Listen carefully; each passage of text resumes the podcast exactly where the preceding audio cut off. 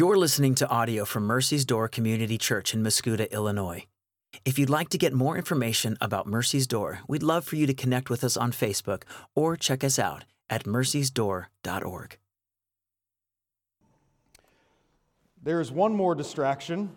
It is coming from this general direction over here. All right? Uh, even if I wasn't praying about that out loud, I was silently calling down a judgment of fire upon the heater over there. Here's the deal uh, it's distracting.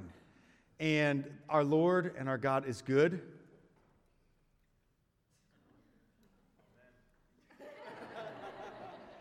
So we're going to lean in and we're going to trust that the Lord is going to move and work and speak. And uh, if the, the, the noise from my left keeps going, we're just going to pretend like, you know, the, the, the book of the Acts of the Apostles says that they prayed and that the Lord shook the room.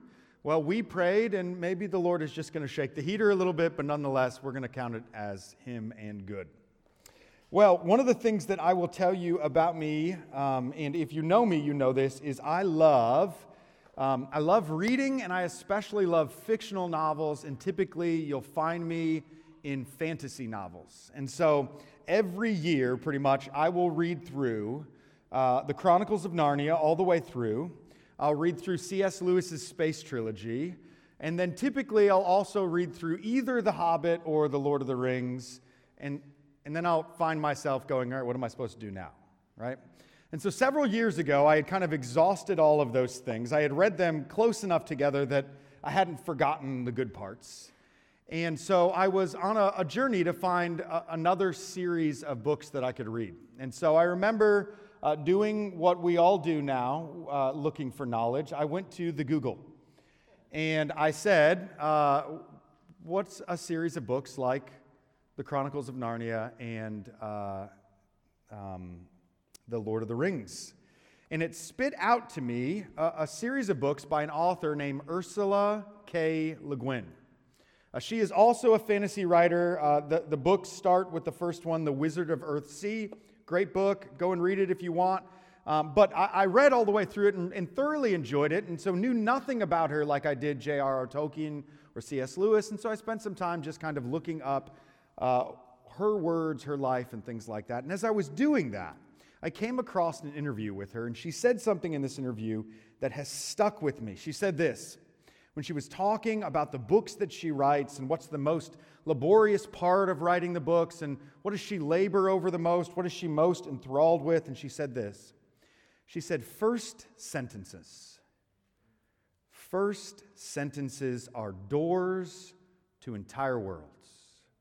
First sentences are doors to entire worlds. And she was describing that no matter how good a book is, if the beginning isn't well crafted, well tied in, well placed, well thought out, that a critical portion of that story is already missing. Right? The beginnings, the first sentences of books, they hook us. Right? A good first couple sentences draws us in. They begin to kind of form the world around us. They set the stage for what we're about to hear, and ultimately, if they're good, we remember them. All right, so I'm going to be bold for a second. We'll do a little audience participation. And if you've been here before, you know that this typically goes terribly wrong at Mercy's Door. But trusting in the sovereignty of our Lord, we'll try it again. So I'm going to read you just a few first sentences of books, and you can just shout out to me if you know what book they come from. All right? This could go terribly wrong. Please don't say anything that we'll need to counsel about later or that you're not ready to confess to everyone else in this room that you've read. Okay? So here's the first one It was the best of times, it was the worst of times. Let me finish. It was the age of wisdom, it was the age of foolishness. A Tale of Two Cities by Charles Dickens. Excellent, excellent, excellent. All right, here's the next one. This one is this one's easy. All right. Let me read the whole thing. In a hole in the ground, there lived a hobbit. That's what I'm talking about. This is why I call for the Lord to rain down fire. In a hole in the ground there lived a hobbit, not a nasty, dirty, wet hole filled with the end of worms and an oozy smell, not yet a dry, bare, sandy hole with nothing in it to sit down on or to eat. It was a hobbit hold, and that means comfort. Yes, The Hobbit by C.S. Lewis. Oh, I'm sorry, J.R.R. Tolkien. I may have given away some that's coming. Next. It is a truth universally acknowledged that a single man in possession of good fortune must be in want of a wife. Pride and Prejudice. Oh, you guys aren't so uh, cocky anymore, huh? Good. How about this one? There was once a boy called Eustace Clarence Scrubb, and he almost deserved it. Voyage of the Dawn Treader by C.S. Lewis. Finally, all children except one grow up. Peter Pan. Peter Pan. Good. Yeah, the, the beginnings of books, they, they, they do something for us. They, they'll give you the entire, in some ways, ethos of the book. Just by reading the first few, few lines, you begin to get a grasp of what you are in store for. And the best, most important, most world changing first sentences, I would argue, you find here in the beginning of the Gospel of John. In the beginning was the Word, and the Word was with God, and the Word was God. He was in the beginning with God. All things were made through him, and without him was not anything made that was made. In him was life, and the life was the light of men. The light shines in the darkness, and the darkness has not overcome it. John, the apostle, the gospel writer, begins his retelling of the good news of Jesus, not with the genealogy like Matthew does, not with a dedication to the singular person that it was primarily written for, like the gospel writer Luke does. And John doesn't just jump into the action like Mark does. Instead, John begins intentionally, slowly, but powerfully to help us see in just a few sentences the breadth and the length, the height and the depth, the magnitude and the glory, the need for the story that we are about to enter into. And so, because this introduction, this prologue, these first few sentences are so important, we are going to spend the next two weeks just on these five verses looking at what John introduces for us. Because John, in these five verses, introduces both the context of the story and the one that the story is about. He introduces to us the context, the rhythm, the importance of the story and the one that this story is about. And so today we are looking at John setting the stage for the story. And we're going to look at three aspects that John begins to old, unfold for us. First, the origin of the story. the origin of the story. Next, the ownership of the story. The ownership. And finally, the objective of the story. And I want you guys to hear this. One, it took me a good 45 minutes to come up with the third O. All right, I came up with the first two, and then I had to get on synonym.com to find the third one. But here's why I tell you this one, these points are guardrails, they're handrails, right? If, if you're anything like my wife and I with five kids, it's easy in the midst of a 40 minute sermon to get off track, to be distracted and the points are meant to be guardrails so you, you don't get too far. You can jump back in and know in the stream of the story where we're going. But ultimately, I don't want you to know my three points for this sermon at the end of this. Ultimately, I want you to hear from the God who has written these words. And so take notes, be diligent, walk with us as we journey through this text, but do so with your arms and your mind, your heart, your hands open to the Lord, asking Him, God, you intend, you intend for me to be changed during this time. So speak to me, change my heart, change my life. Spirit, move within me. And that place is a place that we can then walk out the gospel together. So, as I mentioned, the beginning of the Gospel of John, beginning in verse, let us look first at the origin of this story. John begins with what should be familiar words to us. In the beginning was the Word, and the Word was with God, and the Word was God. He was in the beginning with God. John uses words that certainly the Hebrew readers, the Israelite readers, would have immediately reckon, uh, recognized. And if you've been here as we journey all the way from left to right through Scripture, you should recognize these words. When John begins, in the beginning, he's referencing back to the very first words of Holy Scripture within the book of Genesis. But John is not just simply quoting the book of Genesis, he's actually expounding upon it. The book of Genesis says, In the beginning, God.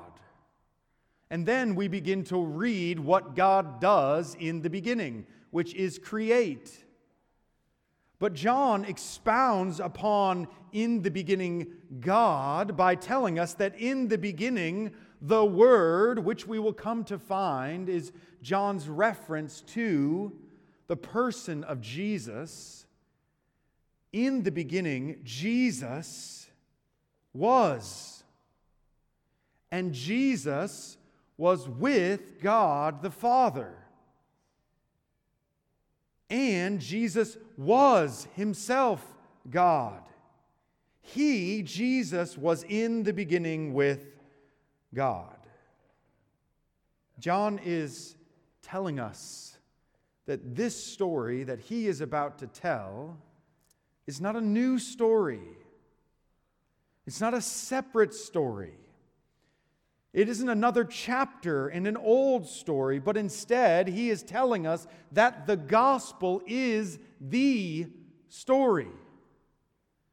That the beginning of the good news of Jesus does not begin here in John. It does not begin in Matthew. It does not begin in the New Testament. It does not begin in the prophets that were speaking after the exile of Israel. It does not begin in the Psalms or the songs of David, nor with Moses, nor with Abraham, nor with Noah, but the gospel begins in the beginning. And of course, in the beginning actually is in the beginning before before creation. Let me, let me draw out that truth for you for a second. What John is telling us is that Christ and his life, his death, and resurrection began before sin, began before the fall. It was pre planned by the Lord.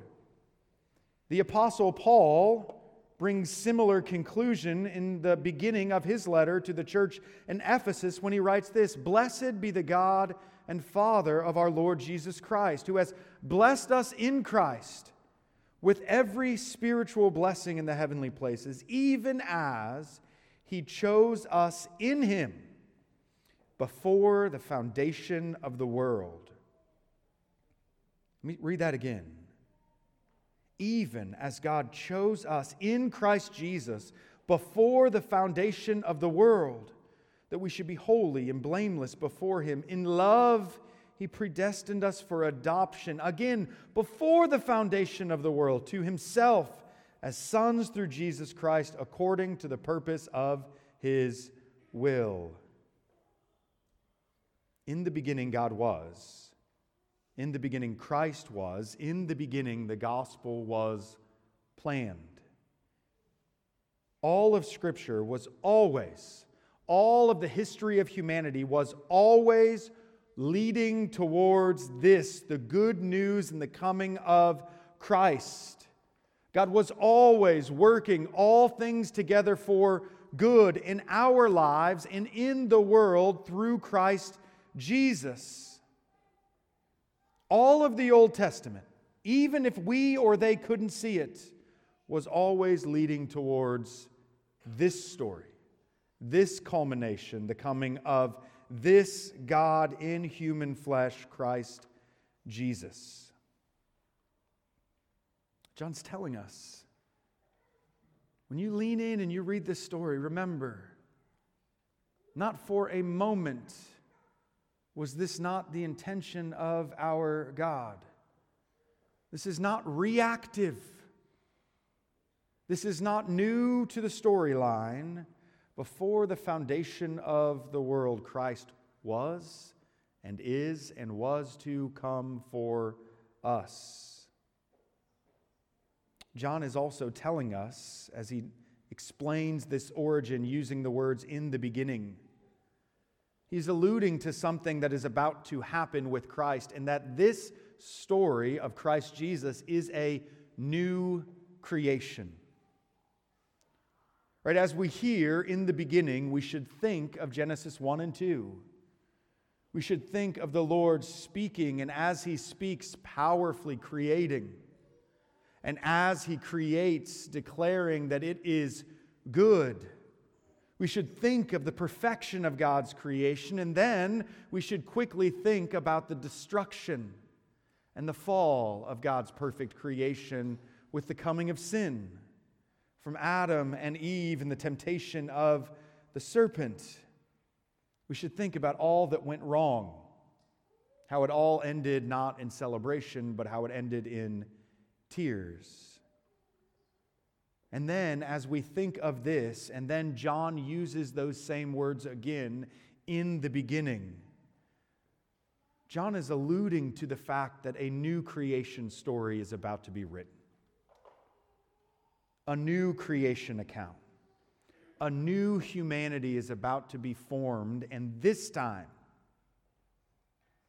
man will not be expelled from the presence of God, but through the work of Christ Jesus, man will be with God for all eternity, welcomed back in, remade, not as marred image bearers, but remade as the perfect image bearers of the Lord.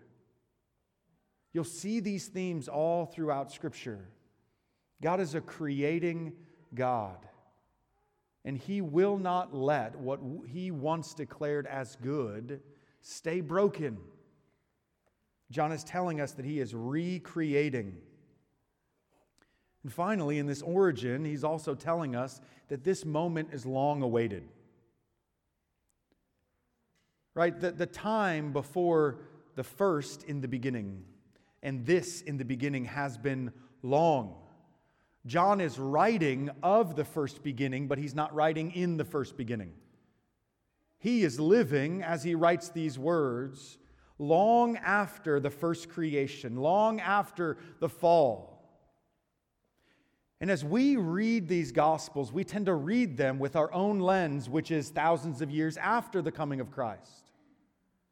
But for the men and women that we are going to encounter that meet the coming of Christ in these pages, they have spent generation after generation after generation after generation longing for, waiting for, hoping for the fulfillment of the promise of God that there would finally come one who would undo the curse of sin and death. John says in the beginning, and part of the reason he says that is to be able to say to us, it has been a long time coming. This story started a long time ago. But since that long time, there have been millions of deaths, millions of tears, millions of sin an incalculable separation between God and man, and one promise from the Lord restated so many different ways that there was finally coming a day when he would reconcile all things, and that day starts now, John says. The origin of this story is before the foundation of the world. But John doesn't just tell us the origin of the story, the when the story begins. He also tells us the who the story belongs to. Verse 3 says this All things were created, I'm sorry, all things were made through him, and without him was not anything made that was made. Let's unpack that logic for a second because in John's first five verses, a, poet that I think John is, he, he states things forwards and backwards. All things were made through him. He was the agent by which all things were made. And therefore, since he created all things, there is nothing, or he says, without him was not anything made that was made.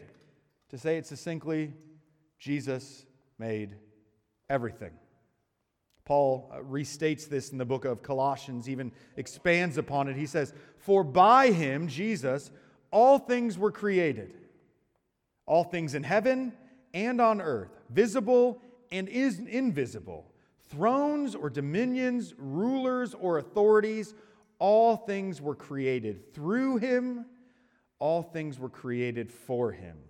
He, Jesus, is before all things above all things, and in him all things hold together. You know, there's been a, a new rhythm uh, that has started to take place within the film industry, and, and that rhythm is that the lead character is oftentimes portrayed by the person who is also directing the film.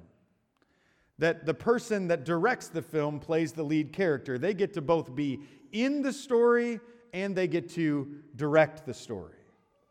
That works in pictures, it doesn't tend to work in written stories. Right? A person has to either be the author writing about other people, or they are the character, and their lives are formed by an author. Maybe to put it another way, one is either powerful as the author and yet removed from the story, not themselves a part of the story, or they are the character, which means they are intimately involved in the story, but they are at the mercy of another. But what John is telling us is that this is not so with Jesus. Christ is not simply the man that the story is about, but because he is the one that all things through were made, and without him was not anything made that was made. He is both the main character of this story as well as the author. All things, every man, woman, and child that we will see in the Gospel of John, made by Jesus. All events and circumstances, every storm that occurs, made by Jesus. Every ounce of food that is eaten, made by Jesus. The homes that they dwell in, made by Jesus. The specks of dirt on the ground that they walk over, made by Jesus. Now, let me tell you why that's important. We spoke at length, if you were here, when we walked through the book of Ruth, or as we called it, the gospel, the good news of Ruth, we talked about the fact that our God is the author of all of our stories and that that's really good news. It gives us peace when we are out of control.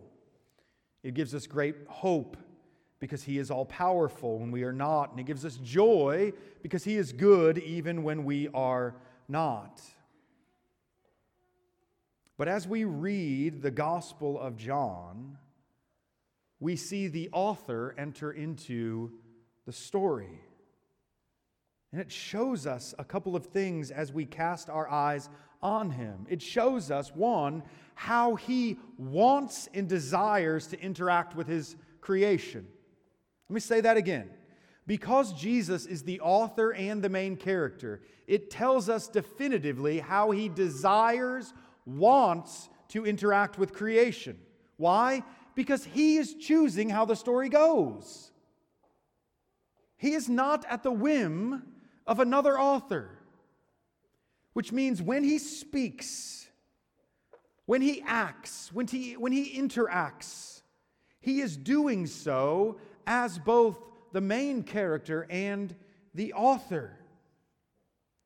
Think for a moment about this and realize that Jesus, as Lord, is not constrained to our desires or our plans or even our ways. And for some astonishing reason, he chose to come for us. He didn't have to, but he chose to. And this, this gospel is how he has chosen, is how he's chose to save us. It's how he's chose to love us. There's no begrudging Jesus at all. There's no reluctant Savior at all. Think about that for a second. When you watch Jesus heal, when you watch Jesus weep, when you watch Jesus draw near to those that other humans, even his disciples, have no desire to draw near to, he's not doing it because he has to. He is the author of the story. He could have written it another way. He could have been born in a palace. He could have been born in Rome. He could have been born with wealth and power and military might, but he didn't. He chose to write the story this way. And it also means that as we see him interact with some of his creation in these pages in the Gospel of John, it also is showing us how he feels and interacts with all of his creation. Right? So when he heals a leper.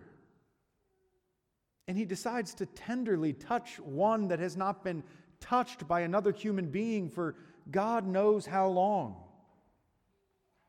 That that's the same Jesus that interacts with us when we are unclean, when we feel isolated and alone, when he calls the disciples who are unworthy, when he speaks lovingly with the adulterous woman at the well, when he feeds the harassed 5,000 we're seeing not just how the Lord God interacted then, but who He is, which means how He interacts with all of us. This story began before the foundation of the world. And Christ is its central character, but it is also He that is writing the story. It's the origin of the story, and now we see the ownership of the story finally, let us look at the objective of the story. You know, I'll confess to you that of all four of the Gospels, John is the most difficult for me to get my arms around. I tend to resonate with the Pauls of the world. Right? If you've ever been into our home and you see any piece of furniture or picture that is not symmetrical and set at right angles, it's done by my wife. Like, I, I, just, I can't get my arms around it. I can't get my head around it. Like, anything outside of the box physically hurts my brain. And so, if you set up a living room plan, there's going to be a rectangular rug, and there's going to be a piece of furniture on all four sides facing 90 degrees into the middle. And the moment she, like, just turns one of them, my brain explodes. And so I go, okay, you do that, because I I'm just going to want to turn it back to center, right? Paul is a linear thinker. He writes from left to right, he logically builds his case, and John is not. John is a poet John doesn't even write chronologically sometimes. He jumps back and forth and he's got these big, grand images. And I'm just like, John, can you put the chair in the middle of the rug? And he doesn't. That's not how he writes. John tends to develop what he, we might call great or grand themes, right? You'll see in the Gospel of John words like the Word become flesh. You'll see themes about light and love. But you don't just see grand themes, you also see in the Gospel of John grand conflict. You see light contrasted with darkness you see life contrasted with love, or with uh, uh, death. You see love contrasted with evil. John ends these first five verses telling us what this story is going to be about. It says of Jesus, In him was life, and the life was the light of men. The light shines where? in the darkness, and the darkness has not overcome it. One of those Christmas passages that we kind of will go back to is found in the book of Isaiah, where we're told that a people dwell in the midst of great darkness, but on them a light has come, a light has shone. And John is telling us that this conflict between life and death, light and darkness, Jesus has come for that conflict. This is absolutely a love story. But John also tells us that it is absolutely a story of redemption, that it is a story of conflict, that it is a battle that must be waged, and ultimately a battle that Jesus will win. Now, this, this metaphor of light, John tells us explicitly one thing that it means, and he implies another. First, John tells us that light is life. So, we are about halfway through our kids through elementary school.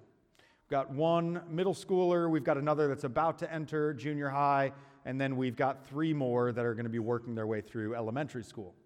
One of the fun things with having five kids is you get to see a lot of the same work, right? Like, one, much has changed since I went through elementary school. Common Core math is still, I'm pretty sure, written in Mandarin because I don't understand it. Okay, but there are a few things that I did that they still do. And one of those is a science experiment that I love. They come home with two styrofoam cups, okay?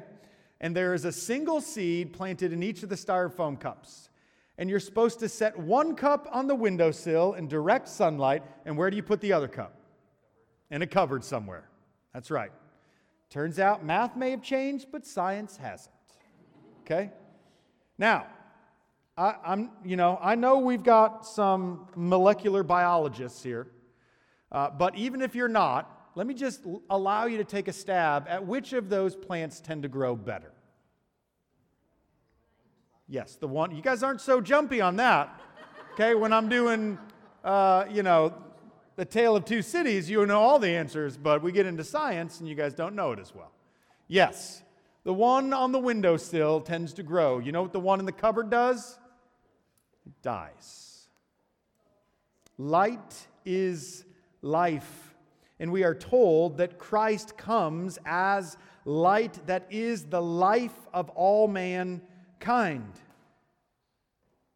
But his light coming is contrasted to the darkness of where we exist without him.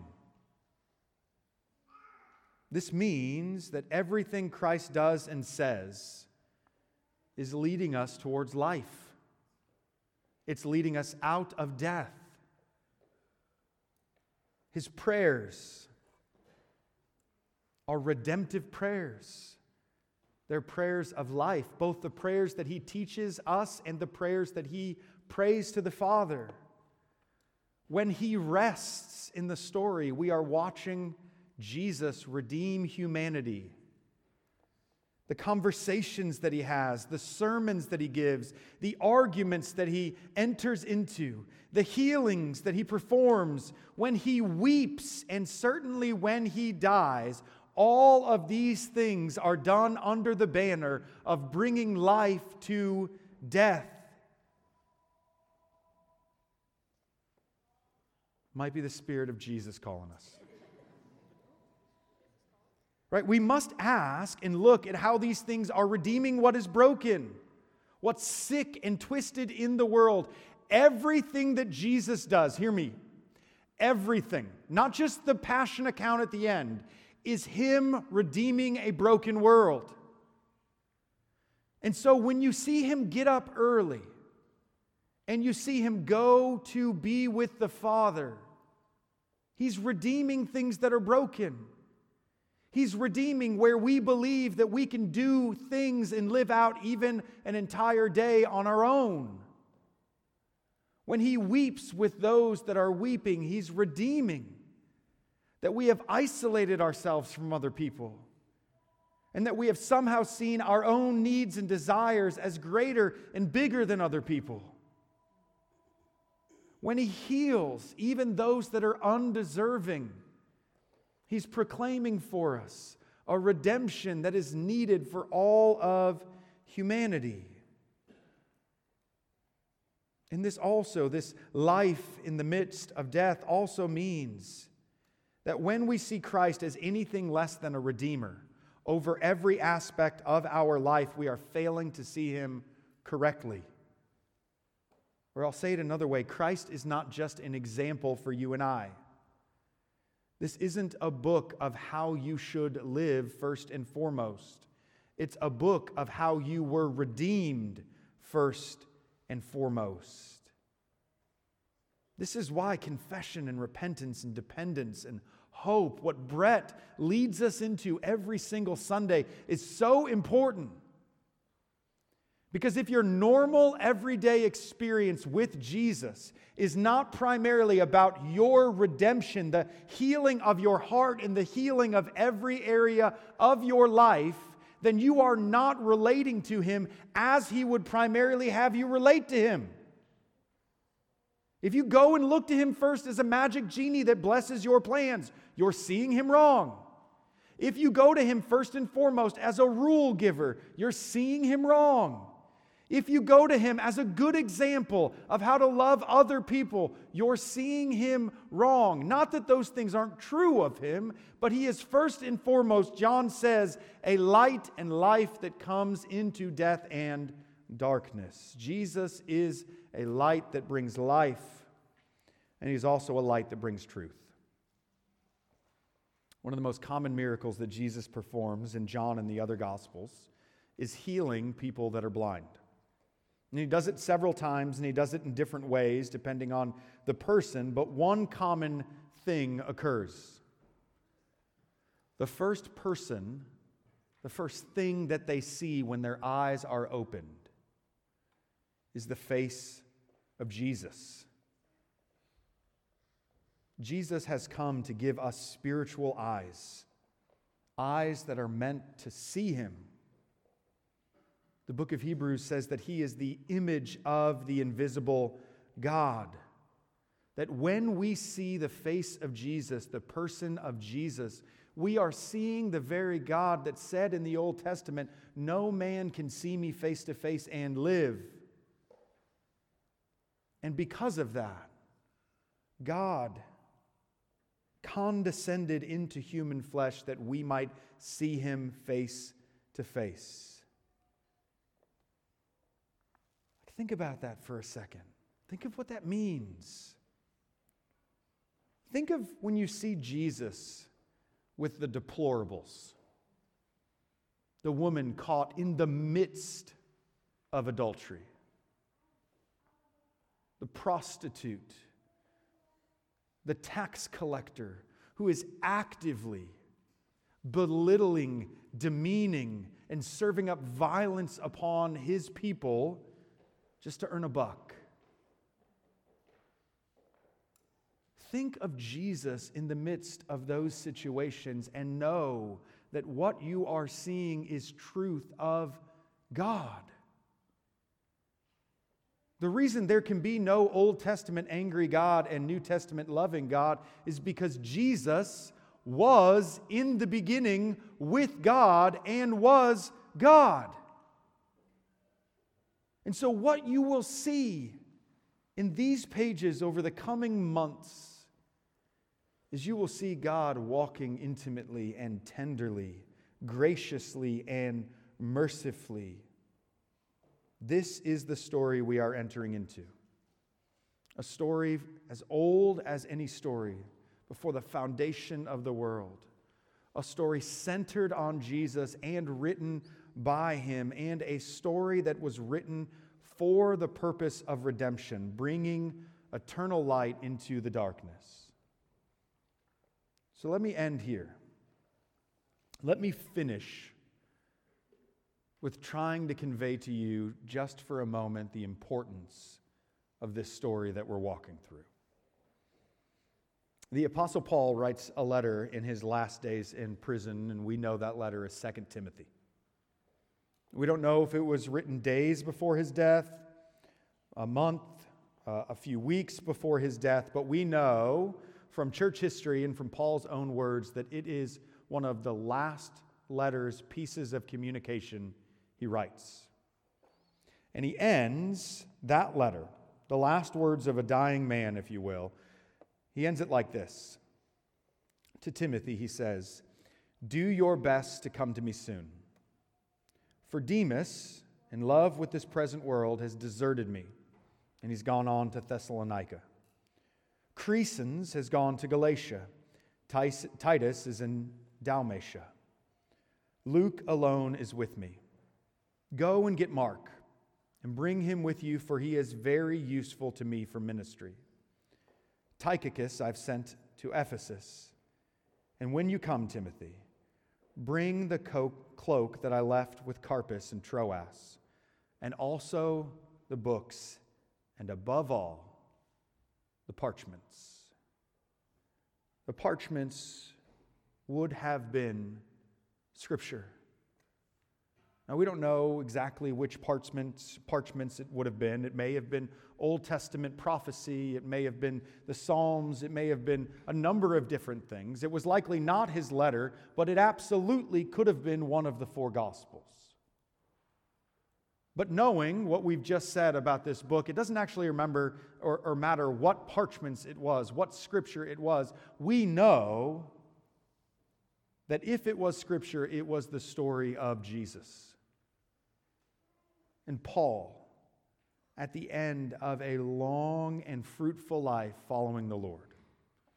Paul, after spending his days building up the church and suffering difficulties that we can only begin to fathom,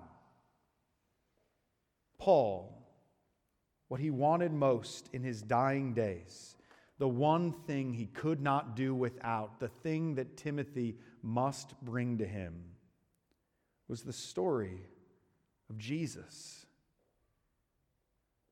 The story of God coming for humanity. But it wasn't just the story of Jesus, it was Paul's story. Because it was the story of how Jesus redeemed Paul. It was the story of how Jesus loved Paul. His name's not in the Gospels, you won't find it. It's not what I mean, but what I mean is that when Jesus came and he loved. He loved humanity. He loved Paul and he loved us. When Jesus came and sacrificed, he sacrificed for humanity. He sacrificed for Paul and he sacrificed for us. And when he rose victorious over sin and death, he did so for humanity. He did so for Paul and he did so for us. And so, church, over the next several months, as we enter into the Gospel of John, I want you to hear this. Casting our eyes on Jesus day after day after day, seeing him move and work, seeing him teach and heal, seeing him come from heaven to earth, we experience our salvation story and our redemption story.